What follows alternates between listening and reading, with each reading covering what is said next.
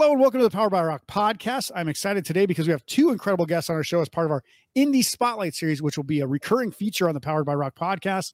First up, I'll be speaking to the Las Vegas based rock band Elephant King about their music, their live performances, and some other interesting questions. You'll also get to hear a song from them before the end of our segment as well. After that, I'll be speaking with Denmark's own Karina Selvig, who is a writer for Dying Scene, Rockfreaks.net, and New Noise Magazine, as well as recently becoming a co host over at Punk Rock Radar. So make sure to stick around to the end because both guests are fantastic and you're going to hear some great music. Welcome to season four of the Powered by Rock podcast. We'll bring you the best stories in rock music with a focus on highlighting independent rock musicians and their music from all over the world.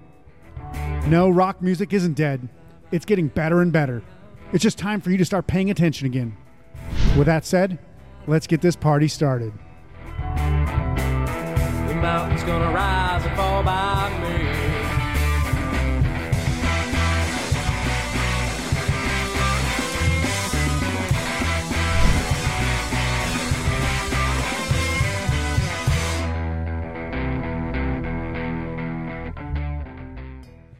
Hey, everybody, welcome to the Powered by Rock podcast. It's my pleasure to be speaking with the Vegas rock band Elephant King today. Even though the spelling is wrong, it's still pronounced Elephant King because Fez says Yeah. that's how it's supposed to be spelled.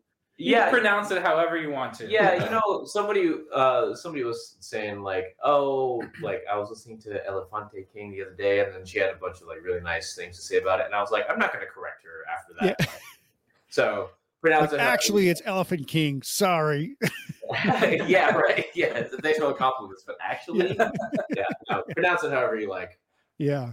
So it's pronounced Elephant King according to the band. It's spelled Elephante King, which just looks cool that way anyway. But these guys are a three piece rock band. They're highly entertaining, uh, alternative rock style sound that absolutely shreds and wails on all their instruments. I mean, each one of these guys individually are fantastic at their instruments. And on camera here, you can see lead singer guitarist Fez in the what right side of the screen, the furthest. Oh, here, let's go this way left. That way. know. Me looking uh, furthest that way. Uh, this dude uh, actually makes it kind of like an Olympic event out there, jumping around like he's all hopped up on Mountain Dew, like the uh, classic line from Talladega Nights goes. Yeah, Mountain Dew. yeah, no, I, I definitely knew the dude before. He's jumping around like a spider monkey. Yeah. yeah, I'll come at you like a spider monkey, Chet. Um, but then we also have Mike West, who's a, a, a bass wizard. I mean, he's one of the funkiest bass players out there that I know. Got a smooth jazz sound, but then it s- works really, really well with their sound. So, and last but not least, uh, drummer Nick Limbs coming in heavy and loud, like a mix between John Bonham and Keith Moon slash, yeah, I don't know, like Ringo Starr all mashed into one kind of disciple. So that's the entire band right there. But I'm glad you guys are listening to this show right now, the, the listeners here, because this band is excellent. And I probably think that most of you guys haven't heard of them. Um, so if you haven't heard of them, you're going to get one song from them today, but I would highly recommend you go check out the band. And hey, guys, welcome to the show. Hello. What's going on? Thanks for having us. Isaac. so excited to be here. Look, they're just so they just got so much energy. It's it's early in the day. I don't know, like most most of these interviews happen like a little later in the afternoon, so maybe it, that's why it's it's it just creeped into the afternoon right now. Yeah, yeah. I said good morning a little bit ago, and that was a statement a little bit ago. Yeah. Yeah, We are. We might be tired, but we are powered by rock. As- yeah, as- that is true. That technically you guys are powered by Rock. You guys are one of the sponsored bands of Powered by Rock for the guitar cables. So yes. And I, I, I remember because I interviewed um, Case and Sampson and White Noise, the band White Noise, and uh, I'd actually asked them before we went on air. I was like, "By the way, I keep forgetting to ask, but do you guys want like guitar cables and be sponsored by the the, the brand?" And they're like, "Fuck yeah!" Now I can say, "Take that, Fez" or whatever. He was like, "I've been waiting to say like shove it in Fez's face." I was like, "Like you have a competition in your own head yeah. about getting sponsored by you know a local Las Vegas company or something." That's pretty funny. That sounds like Kason. yeah, Yeah. yeah. And then, of course, he did post something like that. Um, yeah, I think I do. I remember that. Yeah, Yeah. Love that guy. Well, let's talk about you guys, obviously. So, you guys have been, you're a pretty new band. It's been just slightly over a year that you guys have all been together, but kind of how did you guys all come together? Because I know you guys weren't just like, hey, uh, we've never played in a band before. Let's all three decide to get together. But what was the kind of discussion behind putting the band together? How did you guys start playing together? And, and what, what was the discussion of like, you know, the style of music you're going to play?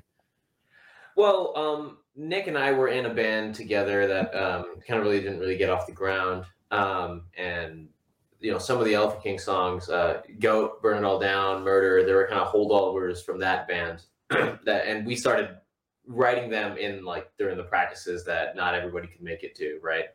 Yeah. Um, so that, that band kind of fell apart. Um, Nick and I kept playing music together.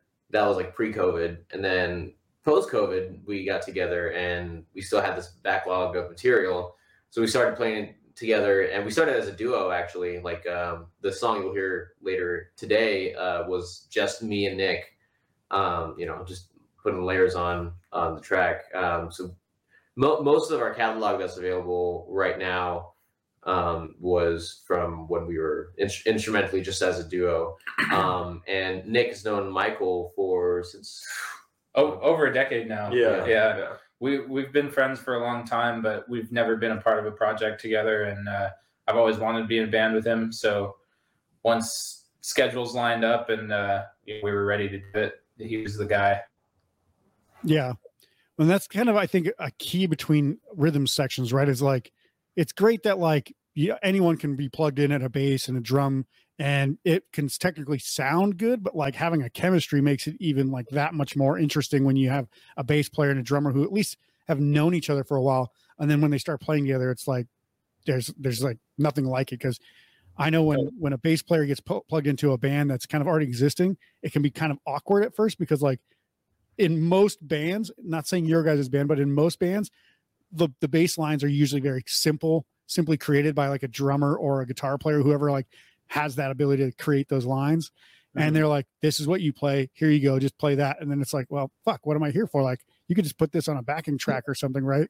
Um, so, like, was there any kind of like any kind of pressure for you, Mike, to kind of jump in the band and be like, well, I hear what you guys play, but I think I can do this? Or did you have any conversations about changing some stuff up?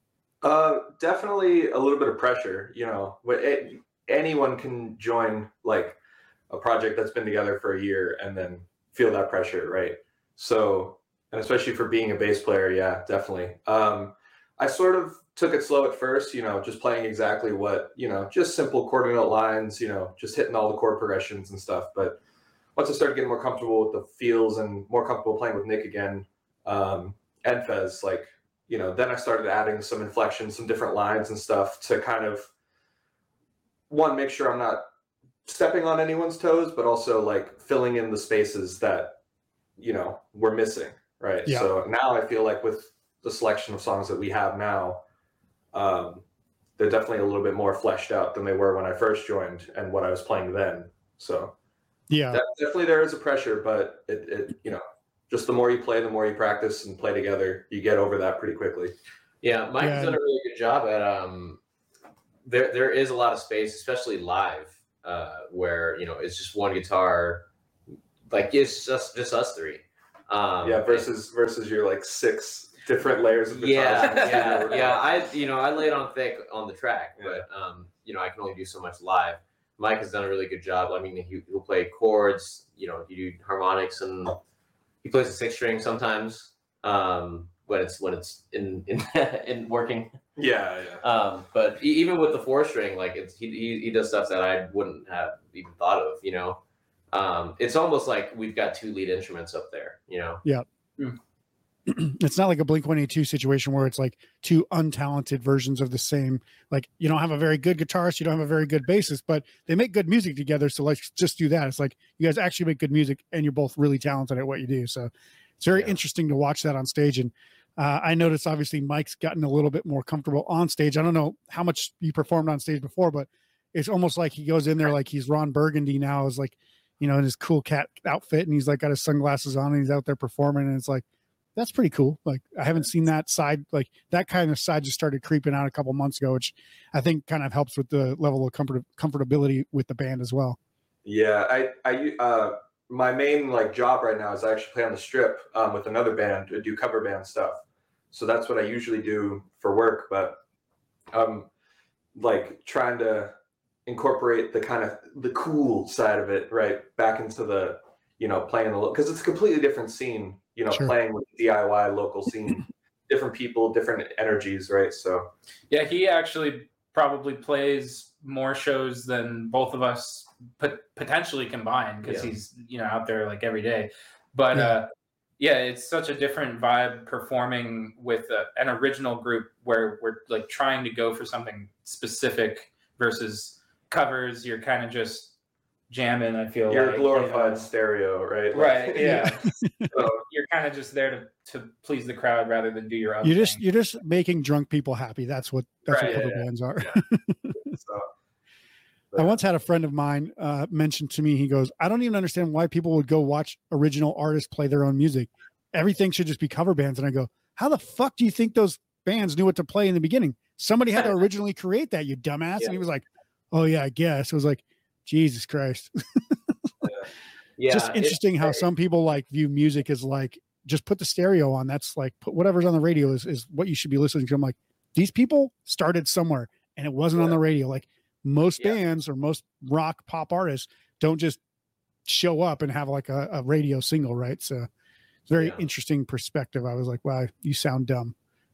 yeah, yeah. it's the product of the the media and and how it portrays the The the, media. the whole um, career. You know, it's Yeah. like I mean, with stuff one like, day, one day you're nobody, and then one day you're somebody. But Yeah. the, the there's never like documentation of this era. yeah, Uh, yeah, you don't being- see that yeah. between. yeah. So But Yeah. you're seeing it now. yeah, we're we're grateful to be on a podcast like this uh, Yeah. to to document that because Yeah. you know, we're we're all about the journey, and I think it's really cool to have um, opportunities like this as a budding artist.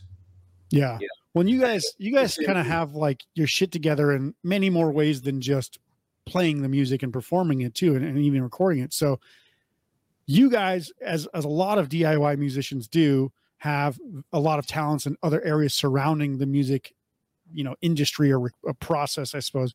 I mean, Nick, I know you do like recording and mixing and mastering and all that stuff. Uh, you guys kind of all help do like promotion and marketing and like all this other stuff to try to like grow the, everything. But you guys all kind of had to put in the extra effort because now in the DIY scene, you have the ability to basically run it like a, a business and and start it from scratch but you also have to have some talented people around you because not everybody can create a strong recording. I try to do it myself. I can do it when it's like a full band but i fucking suck at it when i'm just doing it by myself. I'm like if i try to record anything by myself it sounds horrible.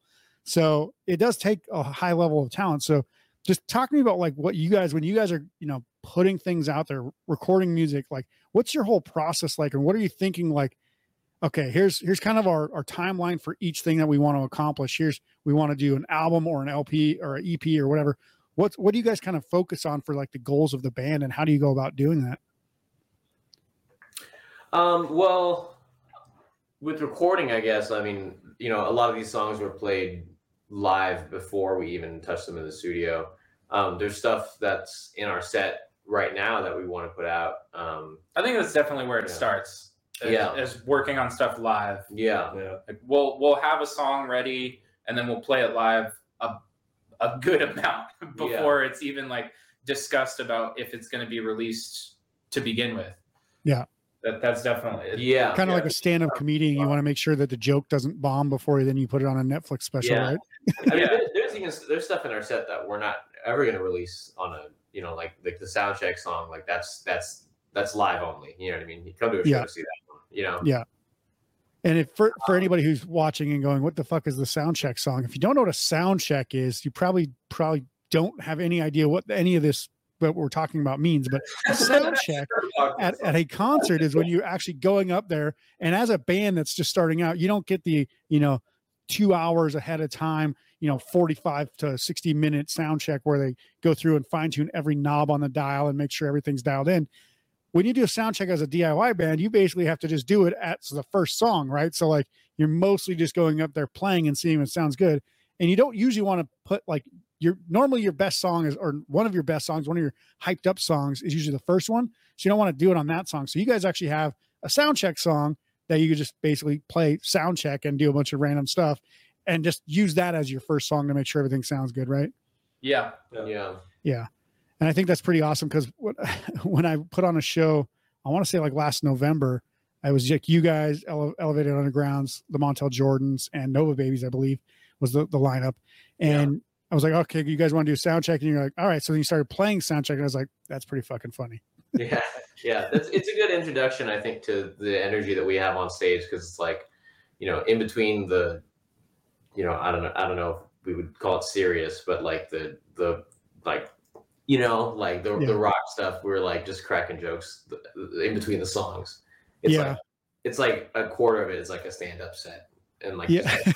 or at least Fez thinks it is. yeah yeah, yeah right yeah Yeah, the the sound check thing I think really represents our attitude right off the bat, but also like for me it is literally a sound check. I play I wrote my part so that I hit every part of the kit. Oh, I didn't know that. Um, I I made sure that I could play the song and then at the end of the song evaluate okay could i hear the bass could i hear the guitar could i hear the vocal um, did i set my kit up right so that i i'm not gonna like trip over anything you know Yeah. um, it's it's the first song on the set but it's definitely a sound check like for me personally Yeah. That's Yeah, what and- it was intended to be And I would say this is actually kind of a cool trick. I actually, w- me and my band in high school actually kind of did something else. We just called it intro. And another band that I, I knew of friends had an intro as well. We didn't use it as a sound check because we were never we didn't have a sound guy because we were fucking. This was the '90s, late '90s, early 2000s when you just played it wherever the fuck you were playing at, and people just showed up and turned on the instruments and you just played right. But uh, we used it to kind of help make sure that like we were all like our nerves were settled, like we're kind of back into the groove, like no there's no singing in that song or maybe there was like a little growling or yelling or something like that. And it was just kind of nice to like start that way. So if you are in a local band an- independent diy band and you don't want to just go out there and like burn up a, a really good song in the set and have it all fucked up from mic feedback or something get it get yourself a sound check song Yeah, Yeah. definitely. I, I recommend it. I'm really happy with it. And it's it's also at, at DIY shows especially, there's usually a lot of people scattered. They're Yeah. not like it's not like a traditional venue where you show up 30 minutes before and everyone's all in the same spot already. So when you come out on stage, everyone's there. Usually, you know, there's you, know, you might be a, at a house show or something. There's people inside. There's people out front. There's people out back. So that that short, like it's like a minute and a half, two minute long sound check song, like that signifies to everybody, like, all right, the show's starting, and then we play our song. That's Yeah. the real start of the set. Exactly right. So let's talk about the influences that you guys have, because I'm sure that uh, just knowing your guys' individual individual styles and sounds, you guys have probably a pretty varied range of influences from your musical careers and backgrounds. But what would you say are some of the comparisons and influences that you would say fit for Elephant King, and how do you guys work your guys' individual influences to get that sound? Um, for me, uh, you know, I was guitar wise, I was, uh, I guess in general, music wise, I was really influenced by like seventies rock.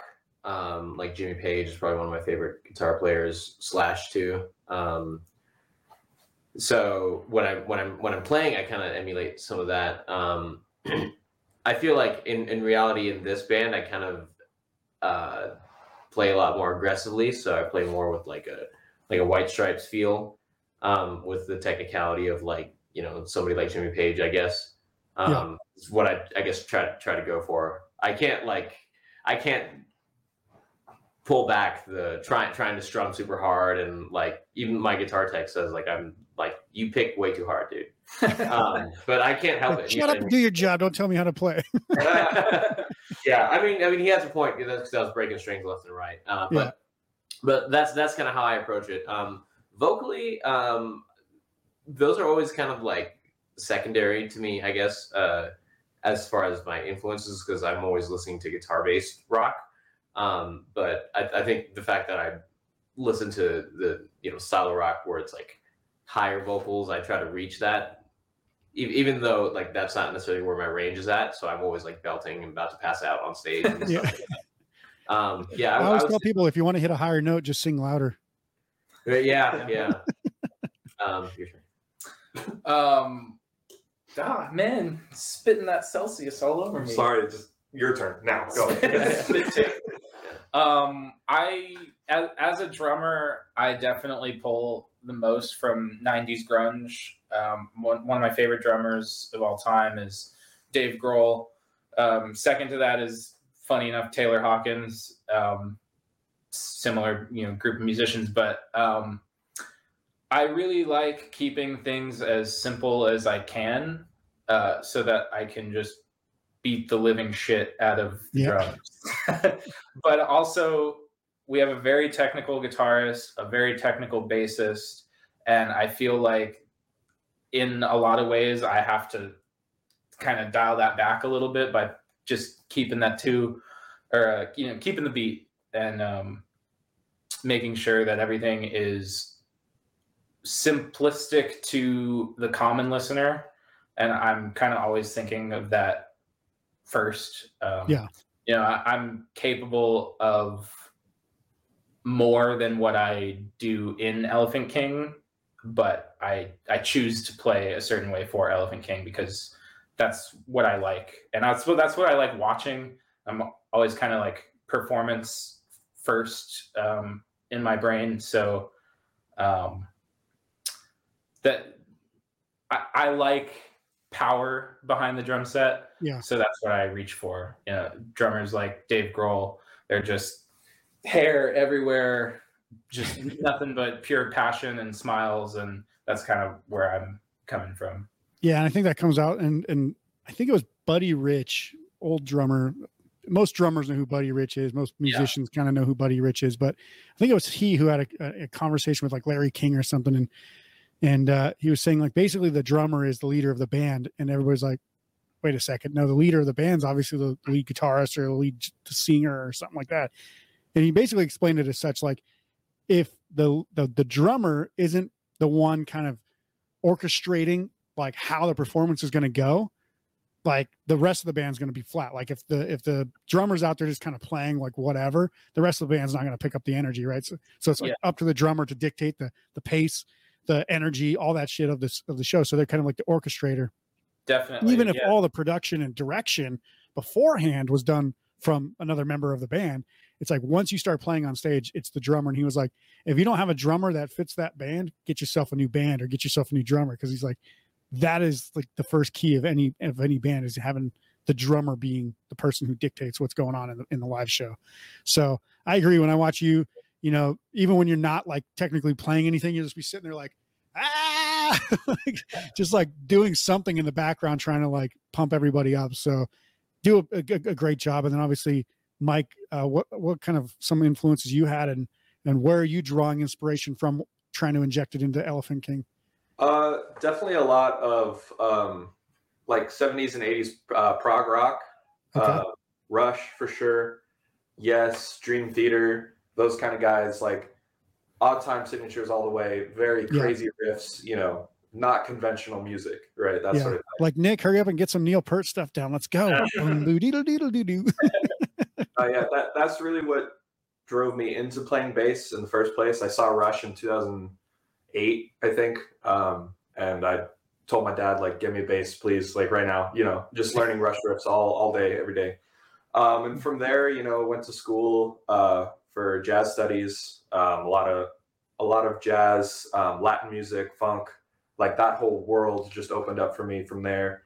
So then it was just a combination of both, you know, bringing me into where I am now. And then for this band, like trying to like, I feel like all three of us have, you know, we all have different, completely different styles of music, and it all comes together into one like cohesive thing, right? So yeah, just just a lot of a lot of progressive stuff I really enjoy, and even nowadays, like um, one of my number ones is King Gizzard. Those guys from Australia, like, are taking progressive to a whole new level in the Yeah. modern day, um, and that's just like right up my alley for sure.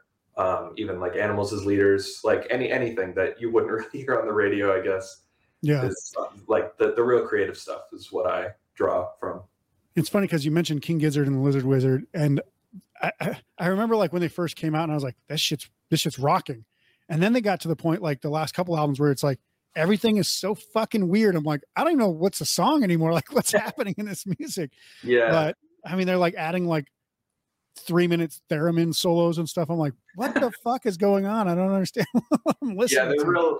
They're real advocates of like every album is a completely different Yeah. thing, and I, I really, I really am about that. You know, art is always fluid and changing, Yeah. and good art, in my opinion, is divisive. Right? Like, there's Yeah. going to be some albums you like, some albums you don't, from any artist. You know, and that Yeah. that should be a good thing. That should be celebrated. Yeah, if you like every album, it's probably because they're making the exact same thing, which is probably not a great thing. Right, yeah. creativeness. Yeah. I mean, and if they do that, that's fine. But like, it's good to always be pushing forward and trying new things. You know, Yeah. not being too attached to what you created last year. Always thinking ahead. That's kind of Yeah. one of my. Well, those fuckers put out like nine albums in one year, I think, one year. So it's like they're just constantly putting out stuff. I'm like, how the fuck do you have this much time to make music? But Yeah. good on them. like, I wish I had that much time just to make music. But anyway, Right. Same. yeah.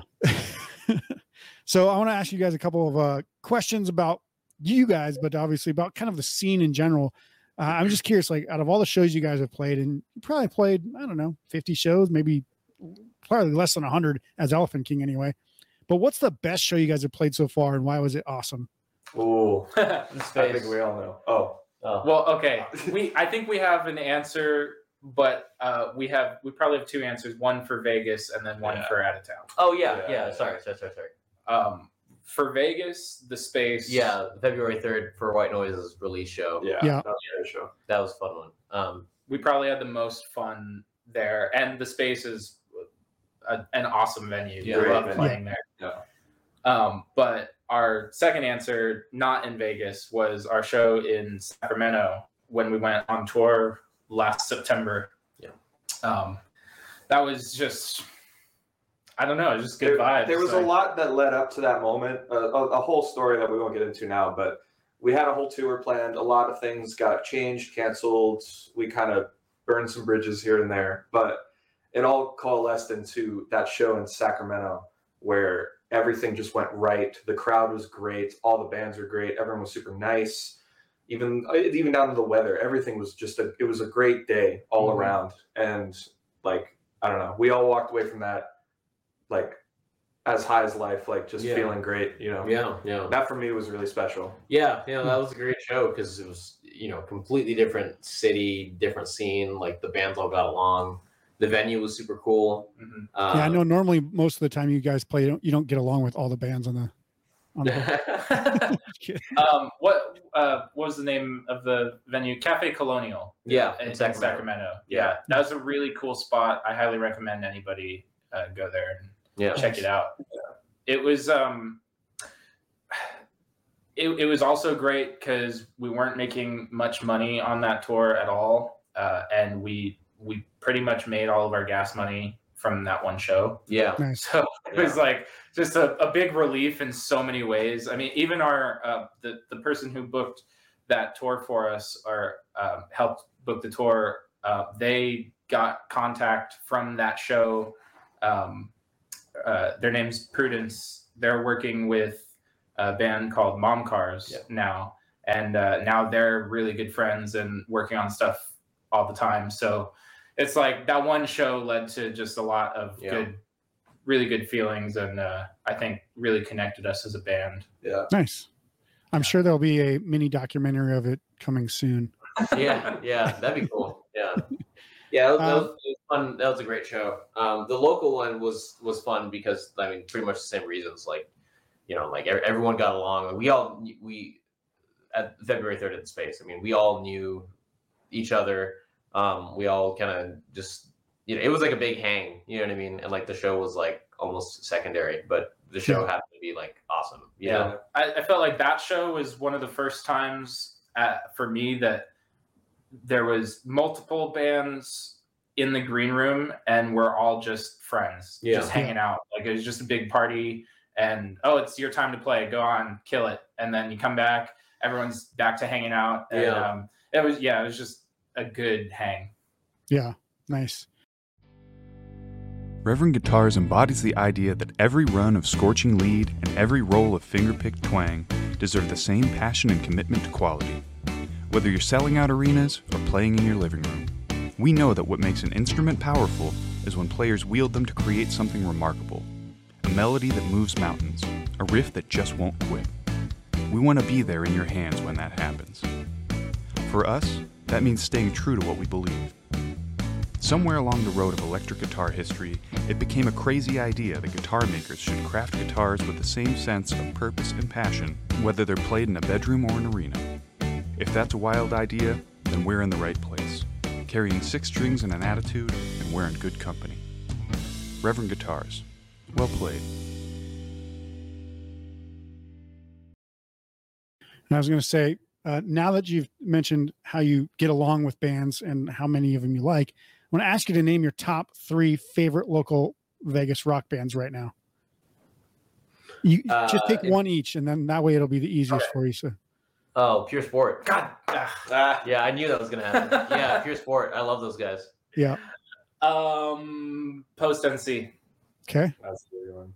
Um, there's so many. Yeah, a, a lot of really great dudes, uh, and and chicks. Sorry, Re- really great people. People. Fellas. Fellas. Fellas. Yeah, All inclusive. Yeah. Um, I, I gotta shout some love out to my boys in White Noise. They Yeah. they just like they're great, man. I love all of them. They I've worked with them with photo shoots and stuff too. Like uh, I helped put their album cover together, did the shoot for that. Like I, those guys are so supportive and like I love them. Yeah, Yeah, they Yeah. do a lot of scene. yeah. Yeah, Yeah, uh, Kaysen's a great video editor too. I think he's- yeah. Does graphic design, video editing, freaking Yeah. pretty much everything. So yeah, I mean, when I say like there's a lot of local talent here, I'm not just even talking about the bands playing great music. Like they, like you guys, like photography, recording, like everything. Like there's there's people that in this scene have literally had to try to do everything and become really good at it because there's just not there's not like a plug and play system where you can say, hey, look, I want this done, and somebody can do it for a price that's affordable, right? So you have to learn how to do a bunch of that stuff yourself. Kind of how you got to do it now. yeah. Unfortunately, there's no labels out there growing bands from the start either. Yeah. Not yet. Fortunately or unfortunately, I mean, it really depends on your outlook. Yeah. Yeah. Yeah. It gives yeah. everybody kind of equal footing. And so, like, the faster you can get good at it, the more you can kind of stand out too. So that's nice. So let's talk about you guys have obviously re- released some music as of already, like since the beginning of your band. Um, notably, I want to talk about the song Murder because it's a pretty dark song. It reminds me of a band that I, one of my favorite bands called Toadies, uh, would write or something like that because it's one of them just disturbing, like, eh, you know, the song's called Murder, and you might necessarily not necessarily understand just from the lyrics that it's obviously a murder song, but it, I mean, the title pretty much gives it away. But the, the violence is kind of only implied within the last two lines of the song. But from what I understand, from what I read into it, it's basically about a woman stranded on a highway. She gets picked up, and that leads to her being abducted and essentially murdered. Is that pretty much what the song is about? Um, I guess that's kind of uh, it, there, it was a movie that inspired the lyrics. Okay. Um, the movie was um, three billboards outside of Ebbing, Missouri. Oh yeah, I know what you're talking about. Yeah, so in the movie, the like the movie kind of surrounds the actual, um, the actual crime, so you don't actually see it happen.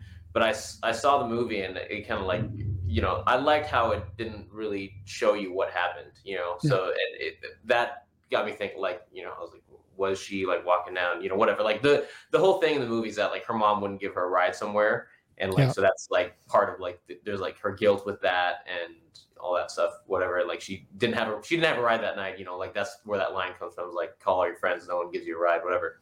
That's what inspired the lyrics but i feel like the meaning um has kind of changed as of late. I mean it's it's kind of that's what inspired the lyrics but i i do feel like you can apply it to to really anything. Like it's i it was it's open-ended enough to where you can the, the, the way i interpret it now is kind of like you know you're kind of searching for something thinking you need something but you, you can't find it and then like you you turn to the wrong thing Yeah. and um you know like the last couple lines like you know i i handed over my innocence at last uh my luck has passed or what, whatever the fuck i say um I don't Yeah. remember my goddamn lyrics. I'm not playing. yeah, I, yeah, I don't. Well, I, I, I can kind of remember them. Um, Yeah. but, um, you know, you, you hand over your innocence and then you start going down the wrong path and it's kind of like a spiral. And, and the way the, um, the, the key changes, uh, that happened over the guitar solo is kind of like a descent into like hell. You know what I mean? Um, that's kind of my interpretation of the song. Like as though I'm like someone, I, though I didn't write it, but yeah, yeah. Um, that's that's kind of how I see it. Yeah, that's interesting because yeah, I mean, it does give a pretty good narrative, like the kind of chron- chronologically happens as well. But yeah, as you're talking about, like with a lot of songs and, and songs that I even write, uh, I try to create like a dual, at least emotion or like potentially a, another, uh, another meaning for the song. So like if you have it from a different perspective, you would have this kind of a, a, a narration. If you had it from this perspective, you'd have this kind of narration. So I, I definitely get what you mean by like the the meanings kind of change and, and the interpretation can mean slightly different things. But essentially, it's it's that uh, that that darkness, right? That macabre kind of feeling. Like even throughout the song, like the way the, the music's written, you're not really feeling very happy, even though you guys still rock the fuck out of the song and live. Like people aren't like this is fucking depressing. If they were listening to what you were saying, they might. But because you guys are rocking it out, they don't probably even notice what's what the lyrics are about, right? Yeah, yeah. Yeah. Um, but I mean, that's all. That's just part of the Elephante King magic. You know what I mean? Yeah. we throw on a dark song, but make you feel good.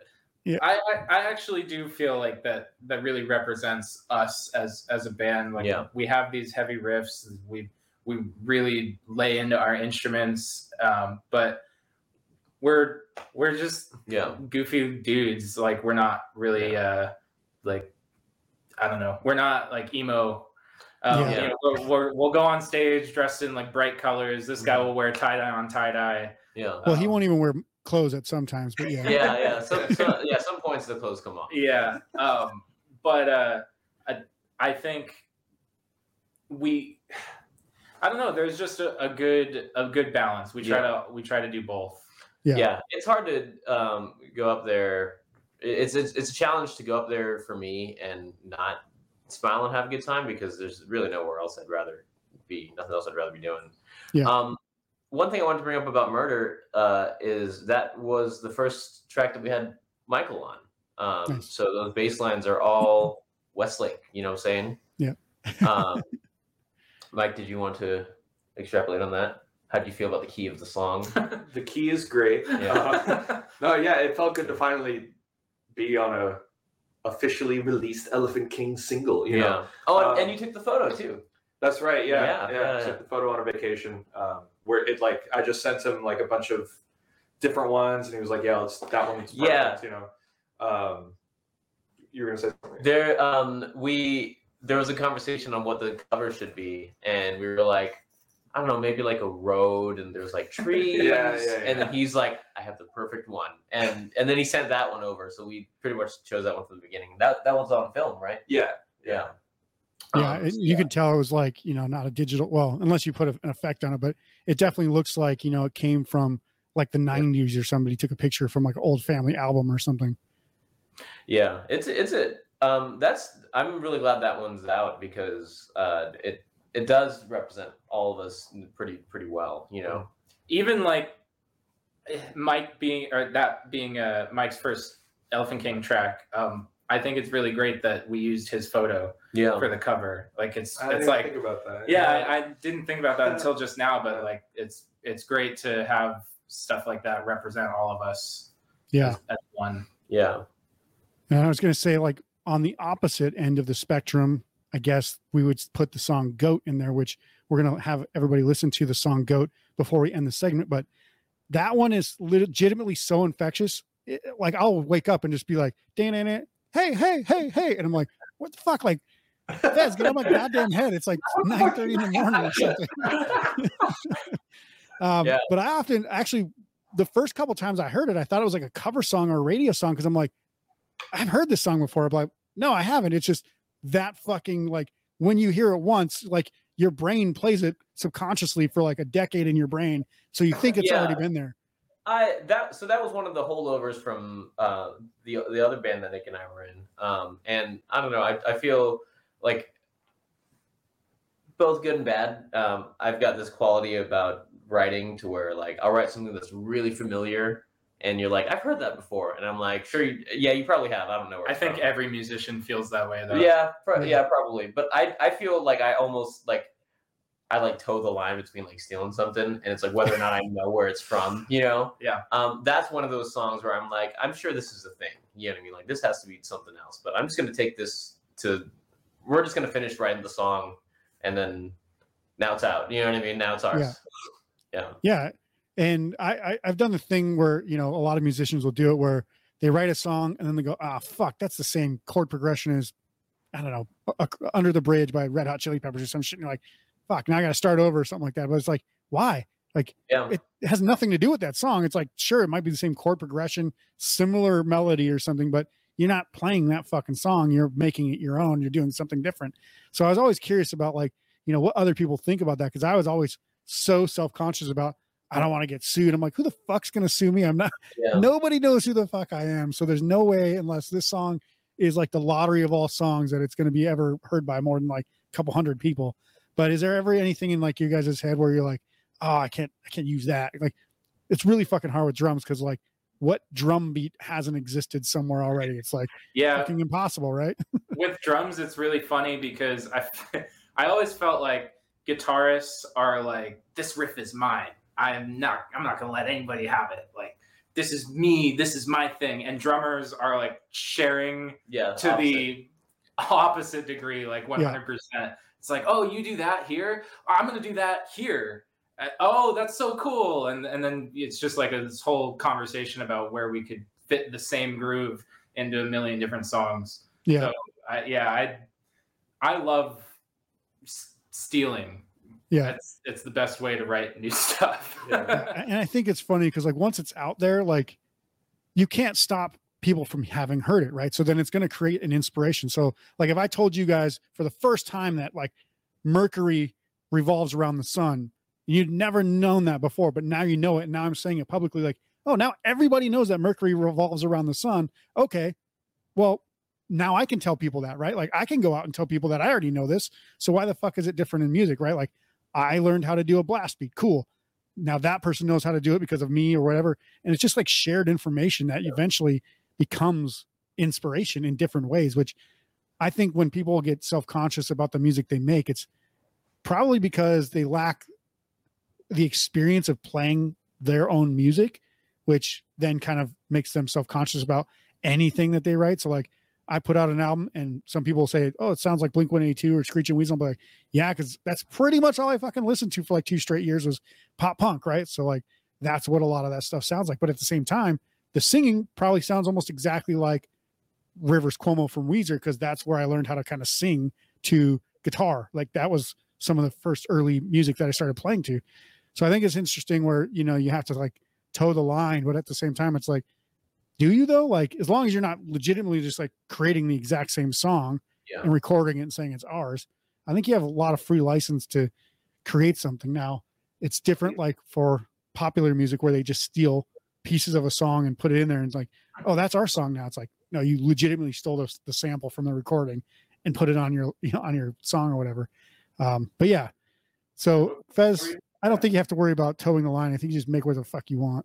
Yeah. Yeah. right. I think a lot of that stems from like music being treated as competition and like all art in general, Totally. right? Yeah. This is why like I have such an issue with the Grammys and that whole sort of thing because it literally treats it as like who made the best album this year, right? Like, and that that's the wrong way to look at it. And like you see the top and you see that that's how like art is treated at the very high end. So when you when you're down here in the local scene, you're starting out, you think that way, and you see like X band and Y band make these kind of songs, and you want to like you think, oh, I need to write a song that's better than that, right? Like that is the worst way to look at it, and I think that stems from copying and that whole mindset. But like, it's really healthy to to ex- like I feel like it's really healthy to explain your process and share that sort of information, you know, between people, or even ask questions like, hey, so like like what what's that chord progression, you know, like or just learn it, you know, like listen to the song and learn it and change it up a little bit. Go, going back to like songs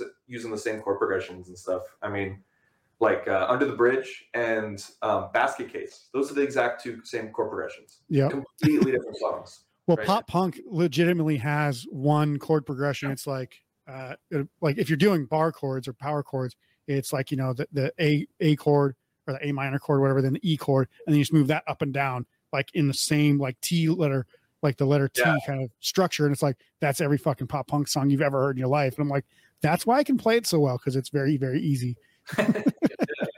the the tools for creating music are simultaneously so minimal and so vast that um, I don't know. I think the conversation is like should be steered more towards where Mike was going with it. Uh, that it's uh it's not a competition. Yeah, very cool.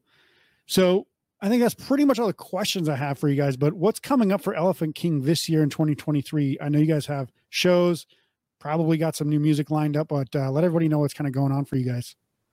Um, so it's April. Um, we have our next one is April twenty seventh yeah. at uh, the Taverna Costera, the rooftop uh, in the Arts District. Um, and then that one we're sharing the stage with White Noise, Pure Sport, Hunter's Briefcase, um, and um, a couple other local artists. Um, and then All Shortly after that, um, we're playing with um, uh, I think we're playing with Thelma and the Sleaze at uh, the Sand Dollar, like May second or something like that. very cool. Um, so those are our next two coming up uh, within the next couple weeks. Um, we're in talks about you know doing a larger release. Thus far, we've we've done um, singles and like you know like B sides. Um, Yep. We've got most of our discography released. Uh, there's enough left for like you know maybe like a like an EP, like a small one, like three four songs. That's kind of what we're in talks for now. Uh, all kind of depends. I mean, we're all in other projects. We all Yeah. have um, you know other things to do. Um, but Wait, you guys aren't millionaires that just record music all day? yeah, I know that'd be great. Yeah, if I, if our, if our full time jobs could just be recording original music, that'd be awesome. Yeah. Even then, we're a part of so many different things. Yeah, yeah, yeah. Um, so that's kind of in talks right now. Um, but uh, the the next definitive thing is that we're gonna have fun all the time, right? The next We're thing you'll see Elephante King Yeah, doing is having fun right after this. year. Yeah, but but no uh, no official dates uh, Yeah. or number of tracks is um, is set yet. Yeah. Cool. Very cool. So obviously, guys, make sure to go to the show notes below this episode. Follow these guys on social media. If they're gone in a year, they're probably because they're- another band that they're in blew up and they don't have time for Elephante King anymore. But during this time, you definitely want to check them out because they're fucking awesome. Their music is great. Follow them. Go listen to them on streaming wherever you you know whatever you stream your music. And before we go, I'm gonna play the song "Goat" from Elephante King, and I guarantee fucking to you, you won't get this song out of your head for like a week. Uh, do I have your guys' full permission to play this song live on the podcast so that way everybody can hear it? Yeah. Totally. Cool. So here's the song Goat from Elephante King to play us into the break. And make sure to check out all the links, like I said. Uh, go follow them on social media, and we'll be back right after this.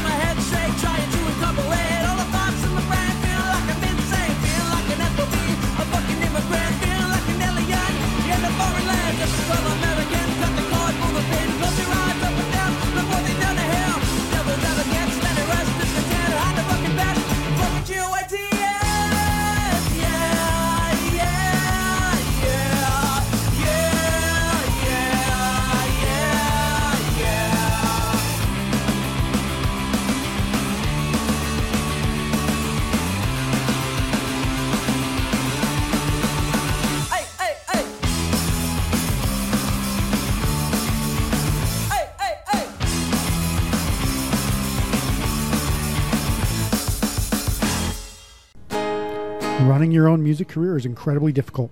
Trying to get people to like, share, comment, listen, follow, it's all just overwhelming. Most musicians give up before they ever achieve success, and that's the worst. If you're looking for a better way to grow your music career, head to DIYrockcareer.com for some absolutely free training. It costs you nothing, and it could be the difference between hitting your goals and quitting your dream. Go to DIYrockcareer.com today by clicking the link below this episode. Then I lost my way. Welcome back to the Powered by Rock podcast, everybody. I'm here with Danish rock music journalist Karina Selvig, who writes for such publications as rockfreaks.net, The Dying Scene, New Noise Magazine, as well as contributing as a co host over at Punk Rock Radar. Seems like she's really freaking busy. I don't know how she has all this time to do all this stuff, but she definitely knows how to stay organized and, and get it all done. But hey, Karina, welcome to the show. Thank you for having me, Isaac. Yeah, it's yeah. such a pleasure. Yeah, it's great. I mean, we've been kind of chatting over Instagram and, and email a couple times about different things, but um, yeah, I don't know how you do so much stuff. I mean, I, I obviously I run one thing, but it's kind of spread out into ten different versions of things. So um, I, I definitely know how to stay busy as well. But uh, I have not thought to like work with so many different people like you have. So um, it's pretty pretty interesting. How did that even start about? Like, how did you actually get into rock music journalism, and then how did you kind of start working with all the publications that you're working with right now? Oh, one of the, one of the most well, that's a frequently asked question. So I met um, editor in chief Petteri for Rock Freaks at um, a pregame for Lagwagon concert in August, and after we'd been at, to that, I reached out and went like, "I like you. Let's. Can I contribute? Because I've always been interested in Yeah.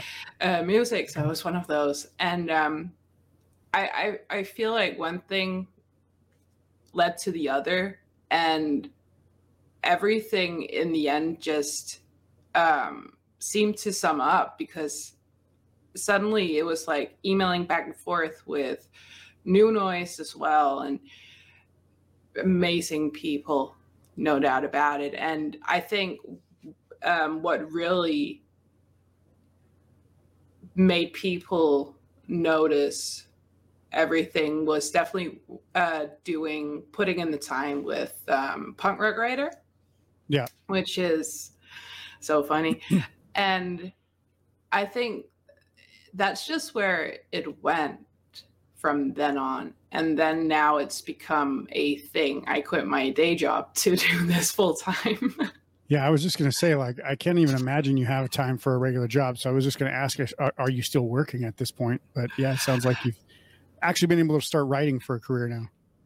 yeah and i'm so thankful for the opportunity that um new noise uh, gave me on that one and they've been so amazing at delegating different pitches and listening to mine and working with me so i'm very very thankful for being able to do something i love every day now Yeah, and obviously, not all of these publications are located in Denmark, which is where you're residing, right? That's that's where you live, is Denmark, correct? yes Yeah. So how do you kind of work with them on a global scale? Obviously, there, there's a lot of room for remote work out there in the in the world, but obviously, like a U.S. based publication might know more about U.S. bands, or a European one might know more about European bands. Do you kind of have to spread your knowledge across everything and just try to dig into everything all at once? Um, I that's actually a funny question because my particularly music taste was actually very American when it began, and it was first in nineteen, late nineteen, where um, I started noticing more of the European acts. Not that I didn't notice them, but I started paying more attention to them. So I definitely think one of the benefits that I bring to the table, or not benefits, but yeah, maybe, is the knowledge I do have from the Danish and European scene. And I think um, that's interesting because we we can all learn from each other. Like they discover new bands and they're located somewhere and go like this band listen to it um if it's something for you. And normally and typically it is but it's it's definitely one of these where you do sit and research a lot more. You do start start stalking bands' Instagram to see when they've uh, if they've ever been outside of America and stuff like that. Yeah, yeah, and so I mean, uh, there's there's so many different kinds of bands as well. I mean, it's not just punk music that you cover for all these publications either. It's kind of a, a bigger. You do more than just punk music, right? So I know Punk Rock Radar is specifically punk. They do kind of dig into a little bit of a, a wide net when I say punk because some of the bands I wouldn't probably classify as punk, but they still fit them in there somehow. Um, but then you do obviously other music. So uh, what what kind of what kind of genre like is it just it's just rock music I, I assume at this point right but like you're not covering like pop and hip hop and stuff like that are you No, those are guilty pleasures. I would. Yeah. Those are more um, reviewing them and analyzing them with friends at this point that are also on the scene. So it's very funny that we we're so heavy into the punk scene and rock scene and metal scene that we are all like talking about Taylor Swift and trying to analyze lyrics or Skrillex and stuff like that. It's very entertaining, and then it just it ends up in these long conversations that really gives you some insight that you can actually pull uh, into the different genres as well. Like, um, it's it, there's different types of rap. Apparently, I didn't know this. There's something called emo rap, that's fine and that was for me a different side because sometimes you'd like think rap is rap, but is that just rap. drake and bad bunny in that in that com in that kind of subgenre no, it's some. It's his name is Eco, and uh, there's nothing nowhere. Please don't shoot me in the comments because I didn't know his name. But I was I was so surprised how how many subgenres there are to every genre, and I I was very taken aback when we started over in rap and hip hop, and I was like, oh, okay, my yeah bad. Yeah, and obviously people well versed in that, in those music scenes. I mean, it's it's funny because it's like living on your own island when you spec- specifically only focus on a couple of genres, right? It's like you don't have to worry about like I don't listen to country western. I just don't. I never liked it. I grew up in the Midwest where that was what the main like main I guess genre of music was, and never liked it. Never really listened to the music. I never Mm. got along with the people who did listen to the music, so I just kind of left it to them and and they could have it and I'll take my punk and my indie music and, and listen to that. So it like when I see somebody on TV and they're like, Oh, this is a famous singer, I'm like, I've never heard of that person. I don't know who that is. I don't know what what kind of music they make. And I'm like, I'm in music and I still have never heard of this person. It's weird. That's that's so funny because I have a friend. He used to um, review for Rock Freaks, but he stopped uh, a few years ago, and he started deep diving into other genres. And every Friday, he he does a post like where he uh, updates you on singles that have been released and um, albums by different artists. And there are some times where I'm like, where do you find these names? Like Yeah. this, what is this? And I've done the mistake so many times of asking him, and he's like, and then he'll spend three hours just telling me about this single, and I'm like, okay. Yeah. And I keep I keep falling into it. I'm like, okay, I'm so I need to stop now.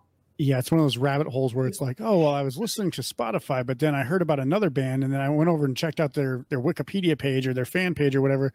Then I started looking at this other band who they were also on tour with, and I'm like, then like two hours later, you're like, how the hell did I get to this point? Now I'm like listening to a band that's like an Antarctic band. I'm like, who the hell like starts a band in Antarctica? But whatever, I, I guess I'm listening to it now.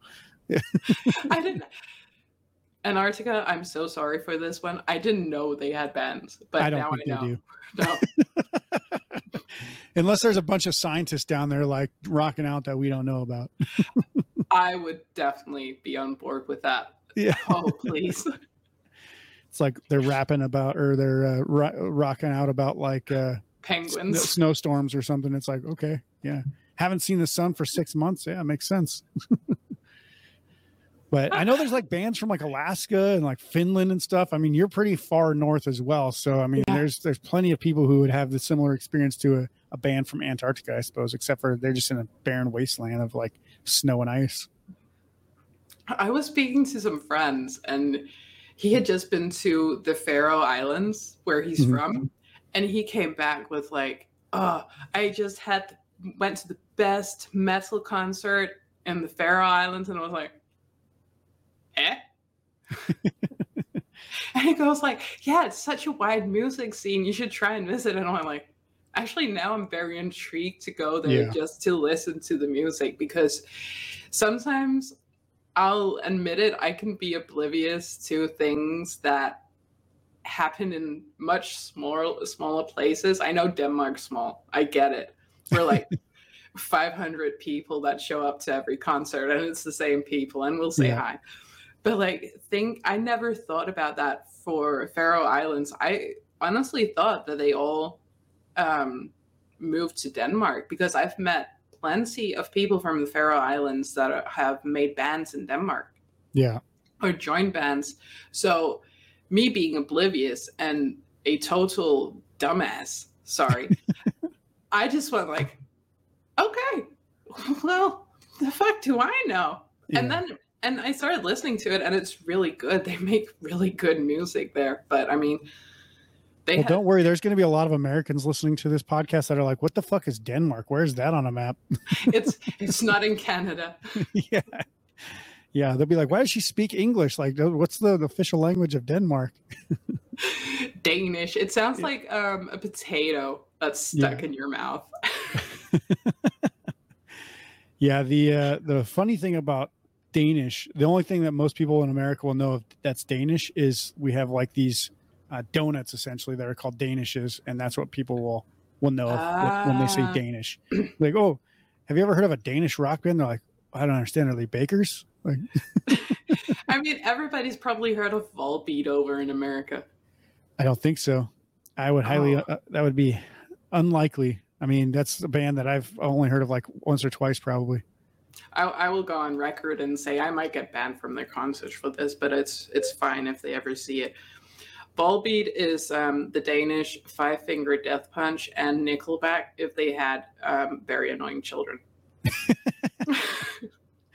Yeah. Well, there's plenty of those bands in America too. So like, I, I you know, they're like, oh, let's just make this music, and then somehow they're famous. And I'm like, I don't even know how anybody likes this, but okay. That's how I feel about Five Finger Death Punch. Yeah.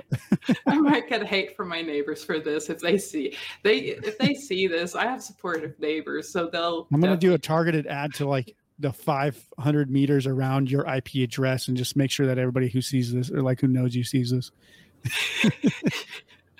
he'll be he'll be knocking at five in the morning. He's seen them like I, ten times or something ridiculous. I was like, that's way too much. Five Finger Death Punch. Yeah, yeah. There's, I mean, probably the most I've ever seen any band is like three or four times. Even though I'd like Mhm. to go check them out every time, but I'm like, I can't just go to every concert that these guys play. I'm like, that's insane. Like that's way too much money to spend on that stuff. But I, but in the same way, it's like if they have this supporting act that you'll know Sure. will never really come, I think Yeah. that's where it gets worth it. Yeah, especially if it's like more than one. But like if it's like Mhm. like a band's like you know I don't know. Let's just say for example like Black Keys or whatever. Like I've seen them a couple Mm. times, but if they came with like you know bands that I'm not a fan of necessarily, I would definitely not spend the money. But if it's like two good two good bands in the bill, I'm like, is that worth 150 bucks? Maybe because that's probably what it's going to cost me. but, yeah. I mean, maybe because you have dynamic pricing over there, so Yeah, we get screwed a lot of the times because people are shitbags and they just buy all these tickets up and then resell them too. So yeah, that's a big problem here. Yeah, I'm really glad that that's not in Denmark yet. Yeah. It Yeah. it'll probably happen in a year or something, but right now we get to um, enjoy the good side of it. Mostly Yeah. because we do like when um, Blink was announced in um, in Copenhagen. It was one of those. Uh, do you do we really want to buy the tickets? They're like around eighty dollars. That's not a lot. That's not a lot Yeah. but it was it was one of those uh, they've supposed to be uh, visited twice and they've canceled both times so it's one of those it's it's such a gamble but i think in the end we all bought tickets Yeah. Well, that's a lot cheaper than my ticket. Like I didn't get it. They don't come to Las Vegas as part of their own tour. They're coming as part of the When We Were Young Fest. So yeah, I had to buy tickets to that, which were much more expensive than eighty dollars. Ooh. Yeah. I mean, that lineup this year, though. Yeah, it's pretty that, good. Yeah. Even I was sitting there going, I wonder Yeah, if if I ask nicely, could I go? yeah. I'm hoping Because- that I also can get a press pass, but we'll see. Um, if so, then I'll probably sell my ticket to one of my friends or something so they can go. But it's going to be crazy. Yeah, Oh, I'm definitely going to be looking into getting a press pass for that. yeah. It's like, oh, I'm going to spend fifteen hundred dollars on hotels and flights just to get there for one concert. But yeah, Oh yeah, yeah. I'm, and I'm thinking like, oh yeah, America's not that far away. How long would it take me to travel to Las Vegas? Probably like eight hours yeah, that's about right. plus some like I yeah, and then About this eight, eight and hotels and stuff. Yeah, I don't see a problem in that actually. I, I do it, but I get good ideas like that all the time. Yeah. I had to stop myself from like traveling so much this year because last year I think I spent like thirty six hundred dollars on just doing shows out of town. I'm like, that's a Oh, lot of wow. money for like out of sh- out of town shows, and it was only like six of them or something like that.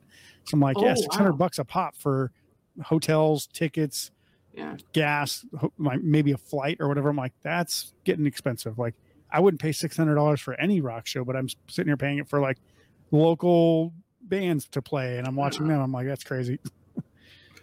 But- yeah i'm i'm i'm really surprised like um i'm going to england in may to uh to slam dunk and i was Yeah. like looking at it and i was and i went yeah um this is already if i have to do this every time i th- i think i need to work harder yeah yeah yeah or start like t- say say you're gonna run somebody's merch table while you're there so you can make some extra money or something i'll only work when the bands are not playing but i'll be i'll be watching and then come back to the merch table i mean I, yeah why not i'll I'll even make sure you have fresh water. No, I'm kidding. I mean, it wasn't. It could have been worse. Like the, England's an hour away. yeah Um, but I think what it is is it's slam dunk. Yeah. And and NOFX is playing the next day. oh really yeah that's gonna be i mean that'll be a big big weekend so hotels and stuff would be pretty expensive i'm sure yeah, I'm I I know that I at least have a seven day deadline on um on slam dunk, but I think I have like 48 hours on NOFX because it's a normal concert. And it's oh like yeah because it's i mean it's Oh. technically like a festival but it's not because it's just their headlining farewell tour right Yeah, and they have they have uh, great four great bands coming like Anti Flag, Get Dead, Lagwagon. Uh, can't remember the last one. yeah yeah a bunch of deadbeat bands you know nobody's ever heard of those guys Oh yeah, yeah. Lagwagon who didn't Yeah. even go and see them in August. Yeah. All right. So obviously, uh, uh, to kind of open people's minds, um, I'm going to ask you a couple of questions here, kind of about what you are interested in, because you know, obviously, people don't know that much about you, but also they want to learn more about, or I hope that they want to learn more about other bands from other places other than you know the United States or whatever. But Mm. let's just say, like, for people who are struggling to find good music outside of the United States. Give me like your top three European rock bands that other listeners should check out right now. Um, so right now, I'm into Martha. Um, they're from uh, they're from England. I'm into, of course, um, a French uh, band, indie punk called uh, Topsy Turvy's. Okay, Which- I know them. Yeah, excellent music. And the third one, oh, um, I think we're gonna go a bit more over in a heavy side. I just uh, I went to see this band called Heilung in October, and it's this um, Viking music, and it's very you you get put into like this trance um like state and you just you're captivated and you feel the music and everything and it's so powerful and i like to use it a lot um when I'm working out and stuff because it exactly makes sure you focus a lot more on yourself and your own well-being because you're so caught up in Well, that and you also have to defeat your enemies and burn their village down, right? exactly we have to make sure that the sacrifices are done right I'll have That to get this. I'll have to get the spelling for that band name because there's no way I'm going to be able to figure that out from just how you say it. So, yeah. But uh, so then, as far as your uh, obviously your European side, what are some of the you know American or maybe North American, including Canada? What's some of your favorite bands to check out in North America? belvedere Okay, um, if you don't know them they put on do. an they put on an amazing show they are nice guys i have uh, a vinyl downstairs i have I, i'm number one fan over here. I think it's good. I discovered them in 2016 well, I think they were already around before then. It wasn't like you were the first. they person- were. Yeah. they were. But a lot of people didn't don't really know them. They aren't that known considering which surprises me and american bands right now I just want to point out because I always I always used to say this too, and I'm like, I first discovered or I discovered this band. I'm like, I didn't fucking discover this band. No, I first learned of this band way after they were already probably famous for other for other reasons. But that's how I start saying it now. Like I first learned of this band when I was a, a moron, and they've been out for 20 years later, and I figured figured finally figured it out. and i actually think that belvedere has been around for nearly 20 years maybe probably. 15 i was like Yeah. Well i learned of them in 2016 Yeah, and um, i i have not regretted uh, that rabbit hole at all Yeah. yeah. that's good music And I know Casey uh, Lewis. He does like production for a lot of like the bands in Canada too. Oh, So a lot of punk bands and stuff. He's like producing their albums. So Yeah, Casey. He's so sweet. um, another band is I, I'm currently listening to. I find them very funny. They're they're called Waterparks, and um, what is that? it, pop rock. Like pup P U P? Is that what you're talking about? No, no, no, like uh, Waterparks, and it's uh, pop Oh, rock. Um, okay. I I just find their lyrics so funny. Apparently, the lead singer has this thing where he sees words and colors, and they just went with it. Like this is their their niche, as you can Hmm. say. Like yeah, It's, like impressionism or something almost. yeah, I would say so. Like he dyes his um his hair after the mood of the album. And I find that very funny and yeah. And of course, because you mentioned them, it's always my small guys Pup. that aren't small. Very big now. Yeah, they are. It's interesting because, like, I was talking with John from Punk Rock Radar. It's like I don't know how Pup got so big. I'm like, I feel like they were like just a regional band, and then all of a sudden they released their last album, and now everybody knows who they are. I'm like, don't even know how that happened. Kind of, kind of similarly like Turnstile, but Turnstile just feel like they've been kind of so active for so long that it just was Mhm. eventually going to happen. Um, but yeah, Pup. I've never seen them live. Maybe I have to go check them out live to really Oh totally yeah. get it. Oh yeah. You definitely have to see it live. Oh my god, my body hurt uh, for a week after their concert. Yeah, makes sense. It's very, it's very, they're very good. That's good to know. Yeah, I'll have to check them out. Unfortunately, every time I see a tour announcement, they do not come to Las Vegas, so I'll have to wait until they do. Hopefully, they'll team up with some team of uh, or like a couple of bands or something, or another band that can actually make it worth their while to come here. But Yeah. I, I I feel like this is the perfect opportunity to call them out for neglecting Las Vegas. I mean, Pup, come like, there's definitely Las Vegas venues that you could play here. It's not like you're only going to attract a couple hundred people. No, no, you won't be playing in front of ten. You'll probably be playing in front of a thousand. Yeah, exactly. All right. So, one question I have for you is since you started doing some of this rock music stuff, what's kind of the coolest experience you've been part of since putting your efforts behind music journalism? Uh, oh, hmm. Um, definitely getting to know bands, but also um, uh, the record label Nasty Cut Records, which um, is a originally a Greek record label. Um, the founder he's still in Greece, but um, Andrew has taken over ninety five percent, maybe ninety, uh, and he's in Denmark, or actually right now he's in Greece on vacation.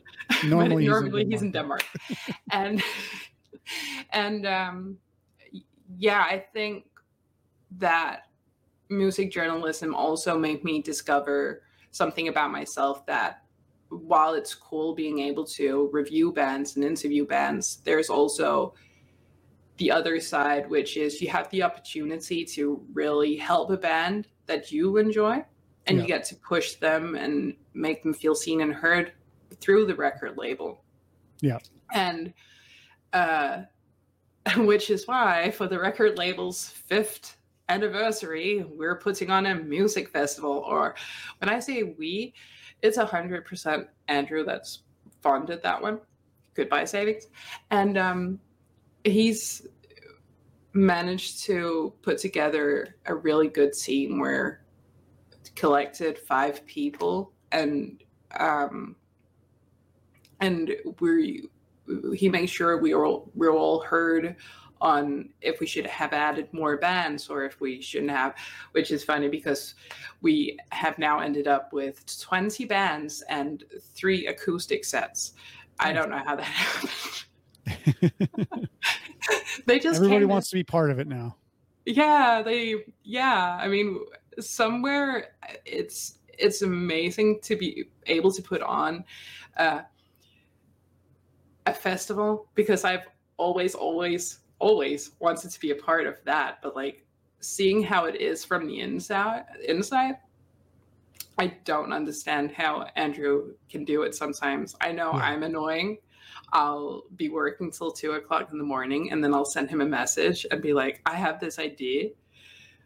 And then a few hours later, he'll wake up and he'll be like, Oh, that's so cool. And I'm like, I wrote you at two in the morning. You do not have, um, or two at night, and you do not have a problem with this. Cool. I'll keep doing that. but, but I think one of the best things that has come from music journalism is definitely being able to share your voice. Yeah. Um, and it's funny because I went on another podcast and um, we Whose podcast? Don't tell me about that. I, I'm pretty sure um, it was uh, Punkle Kid, and Yeah. we spoke, and we ended up speaking about um, how, no offense, this is no offense, how um, a lot of punk bands are very political active, and Yeah. but the thing is, is because many of them are men, sometimes it overshadows the female punk bands that are trying to get their voices heard on matters that they we know more about and it's Yeah. kind of it's cool to have allies but we also have to remember to make room for each other Yeah. in this chris Well, number two Yeah, and, and that makes a good point because I saw like I just saw a uh, post the other day from I think it was from Julia Louis Dreyfus or some some comedian, and she had a sign that said, "If men could get pregnant, there'd be as many abortion clinics as ATMs or something like that." And I was like, Yeah. "Yeah, you're not wrong."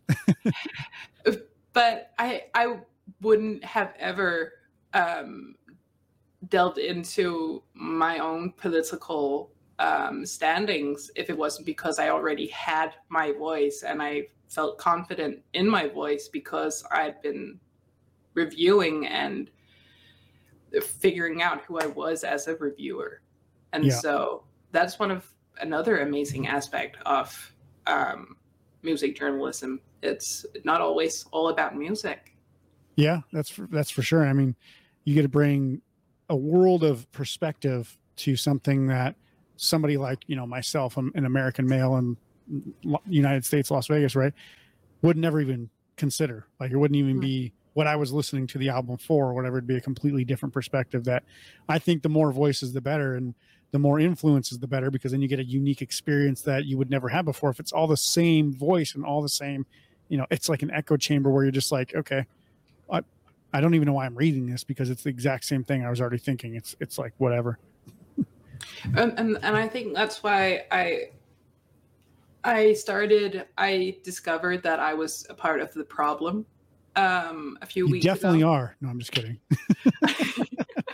I, I I discovered that most of my interviews had been male dominated. Um and I was thinking about it. I went, I'm a woman and I speak about women issues and Yeah. because I'm about it.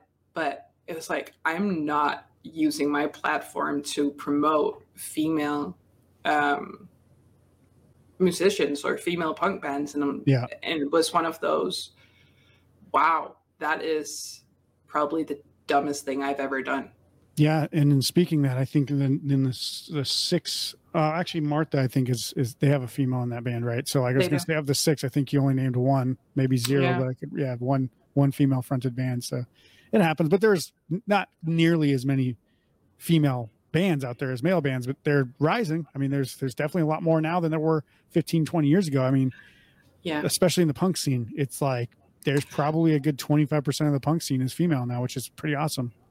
i think england is doing a really great job with that to be honest um and so's denmark Yeah. um and a lot of other countries um and america but it's one of those if it wasn't because i had seen someone i knew or someone um I was a fan of before going on tour with these, I would have never checked them out. And that's how um, Sewer Cats and Petrol Girl actually became such a wow experience for me. And it's it's funny because yeah, one of it's it's something I have to get better at as well. Yeah. And it, it's, yeah, I mean, I try to make note of like every time that I, you know, hear, especially like interesting voices in, in music in general, right? So, like, Yeah.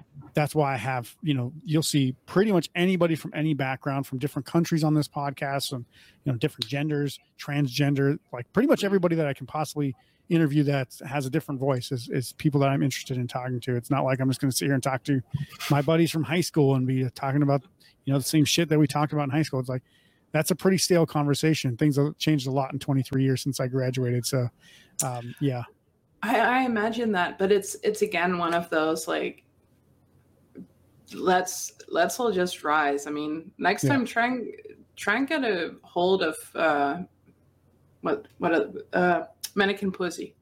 oh yeah, Amazing band. So funny from what I've heard. They should be very funny. but Yeah. yeah. That was a heavy subject. yeah. No, it's how it moves in and out here. Like sometimes you get a little uh, more interesting conversation just by asking a simple question. So that's always yeah. good. Well, and, and I know that you spoke about the uh, the festival. Uh, I don't want to kind of undershadow that because that's one of the reasons why you're here. So, talk to me. Obviously, you got um, that. I think it's just called the Nasty Cuts Festival, right, or something like that. Yeah. Nasty Cuts Rec- Records Festival. And I think one of the reasons why we even started talking was because Forever Unclean was up for uh, breakthrough artist or best new artist or something like that for one of my for one of the Yeah. awards, the Powered by Rock podcast or for the Powered by Rock Music Awards. And you had mentioned like, hey, I know these guys; they're awesome. I'm like, fuck yeah, they're awesome. Like that was one of the better albums of the year, obviously. So, Yeah. um, obviously, talk to me. I think they're playing in that festival as well, right?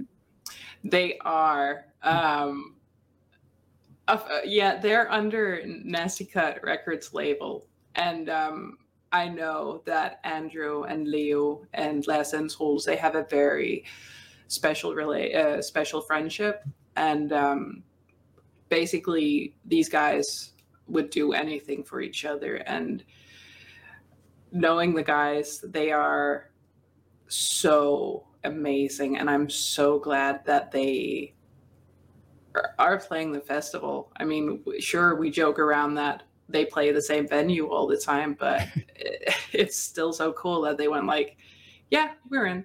And they're going on tour with bin boy that's also playing at the festival. Nice. um yeah so i'm i'm very happy for those guys they deserve everything they Yeah. deserve so much And that festival, I think, is in October from from memory, right?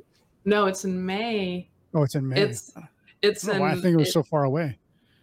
it's in two months. It's between the 18th and the 20th of of May, actually, and Okay. um, it's very exciting. Nice. We nearly have everything under control. And hopefully the snow is all melted and everything by then. I don't even know, dude. Like it's supposed to snow next week, and I'm like, it's it's April. Yeah. I, I don't I, I don't know. I got my first mosquito bite today, so I'm like, Well, that's a good sign. Those bastards are coming back. It's probably warm enough for everything to happen. I was definitely very happy. I had to write to my friends, I got my first mosquito bite, and they were like, "This is weird, but we're happy." Yeah. It's a good way to gauge the climate and, and uh, upcoming temperature, right? hmm Yeah. Where are we? Are we um, snow suits or are we light puffer buffer Yeah. jacket now? and uh, last thing I think that's probably worth mentioning is just gi- if you can give me one good song recommendation of something you've heard lately or an album or just a new artist you think people want to check out, uh, let me know one good recommendation from yourself. Okay. I have been listening a lot to a indie artist called Samia. Okay. Um, and her album is called, I think it's called Honey, actually. Um, Samia, yeah, it's called Honey. And it's very, very good. Um, the song I would suggest if you're into um, like deep, deep music with where you where you where your brain starts turning. Uh, I'd recommend "Breathing Song." It's very sad, but it's Breathing song? breathing song. Okay. It's very beautiful. Interesting. Just making a note so I don't have to sit here and try to figure out what that was by scrolling through the episode later. Very cool. I'll have to check it out because I've never even heard of it's Samia, you said? Yeah, I, her father is an actor or a musician, Okay. But she Nice. like ripped loose and made her own. I I didn't even know her father was an actor or musician. I was like, God damn it, this voice. This is something different from Taylor Swift and Miley Cyrus. When Yeah. people uh, bring up female musicians, stop bringing them up, guys. Yeah. There's Very a lot cool. of others. Well, that's all I got for you today, and I'm glad we got to talk because it's been a while. Um, I look forward to you obviously growing in the music journalism scene and probably having ten more jobs by the next time I talk to you, which will probably be a couple days or whatever. So yeah, I mean, you never know. Maybe, maybe next next month I'll be interviewing you. I mean, yeah, yeah. yeah I'm, I'm some some small band somewhere. No, I'm, I don't have a band yet, but uh, maybe one day. Again, it'll be a while. We could start a band. We could have like a Zoom band. I have drums downstairs. Nice. Yeah, I've got a whole musical thing over here that you can't see off camera with drums and guitars and stuff. But uh, I only get to play when my I'm not paying attention to my two year old son, and that's very rarely. oh, oh, he can join in. Yeah. Yesterday I had to pick up a guitar because I'm like, you're driving me nuts. I'm to play some guitar, and then he just kept like asking me questions and touching me while I was like, it's like trying to grab my hand while I'm playing. I'm like, stop! What are you doing? I remember that phase. That's how my son ended up with a drum kit. Yeah, he's got one too. He likes Mhm. it. He just doesn't play it as much as he used to because he's got too many toys now. But he'll get back into it, I'm sure. Oh yeah, and then they never stop. My Yeah. my my son's six now, and he wants to be a musician. Nice. So, and uh, I, I really want to thank Casey Lewis for that because he gave my son signed drumsticks, Oh, nice. and they are the most precious possession he owns. No one's allowed to Don't touch, touch these. If, if Yeah. they ever get lost, I'll kill everybody in the house. He he he couldn't find them once, and he went bananas. Like I was I was surprised. I went like, oh shit, I can't get new ones for you. I don't know how to get. I could write Casey, but I mean, like that would be weird. Hey, my Yeah. son lost the drumsticks that you signed for him. Can you Yeah. send some new ones? Yeah. But yeah, Very cool. yeah. Kids. Pain in my ass, but yeah. I always They're tell people it's like a dog. Like I've I've had two dogs. I'm like, I'll, I'll never get another dog, and I'll never have another kid. It's one one's too many. I have. Yeah. Can confirm. yeah. Well, Yeah, awesome. but- Thanks for stopping by. And like I like I was saying, you know, make sure to go check out all the links to Karina's work. Go check out what she's doing. If you're in Denmark, near Denmark, or want, want to go to Denmark, it's not that probably that crazy of an idea, but you could go check out the Nasty Cut Records Festival in, in May. I would do it if I didn't have a child. I'd be like, yeah, let's go travel. Let's go to Denmark. That's great. Mm. Uh, I've never been. I've only been to Germany a couple other countries in Europe, but never actually made it up to Denmark. But uh, that'd be cool. So go check out the show notes below to see all the links to all of our work and everything. So you can check out that stuff there. And remember, guys, the Powered by Rock podcast is powered by our listeners. To show us some support, please be sure to subscribe and share the podcast on social media. If you're only listening to the podcast, you can go check out the full video interview on our YouTube and Spotify channels as well. Also, if you like reading and you want to check out some of our awesome content, uh, maybe we'll have Karina guest on one of our uh, articles at some point. you can go Always to. our poweredbyrock.com and you can check out our merch, our gear, anything else that you'd like to see and see what's good there. That's our show for today. And I just want to say thanks again to Karina. I'll see you soon for the next episode. Until then, rock on.